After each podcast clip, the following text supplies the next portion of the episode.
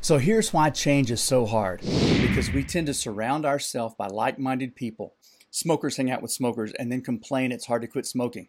When you hang out with people who are out of shape or sedentary or inactive, your odds of conforming to their lifestyle becomes exponential. Binge drinkers hang out together. People who are chemically and neurologically addicted to politics and news and fighting and arg- arguing, those people always seem to find each other. Pessimists hang out together, right? What's that saying about misery loves company? You know who else hangs out together? Optimists, encouragers, creative people, people who eat healthy, people who work out.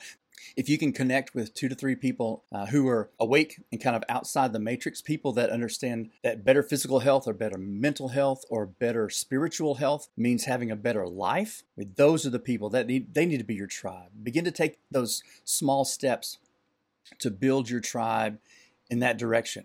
So, how do we do that? Number one, begin to rebuild your tribe. Begin to surround yourself with like minded people. Number two is this uh, you've got to realize that change requires movement, and movement always creates friction. Always. The last little bit is this find someone, someone to keep you on track. I call it the doctor. Maybe it's a financial expert, maybe it's a relationship expert. And I say expert, just somebody that who has done something right, right? Get a coach, get an accountability partner, find a group. But y'all, consistency is the key. You know, doing one push up won't make you fit. Eating one salad won't make you skinny. Eating one donut won't make you fat. It's our habits that make us who we are. Say that again. It is our habits that make us who we are. Every choice you make, good or bad, is a vote for or against who you want to become.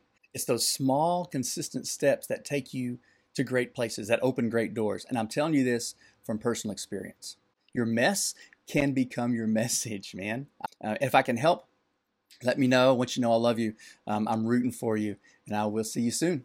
Hey, and don't forget to hop over to the Impactivist Facebook group. Thanks so much for listening. I hope you have a great day, man. I'll see you soon. Oh my gosh, that was good.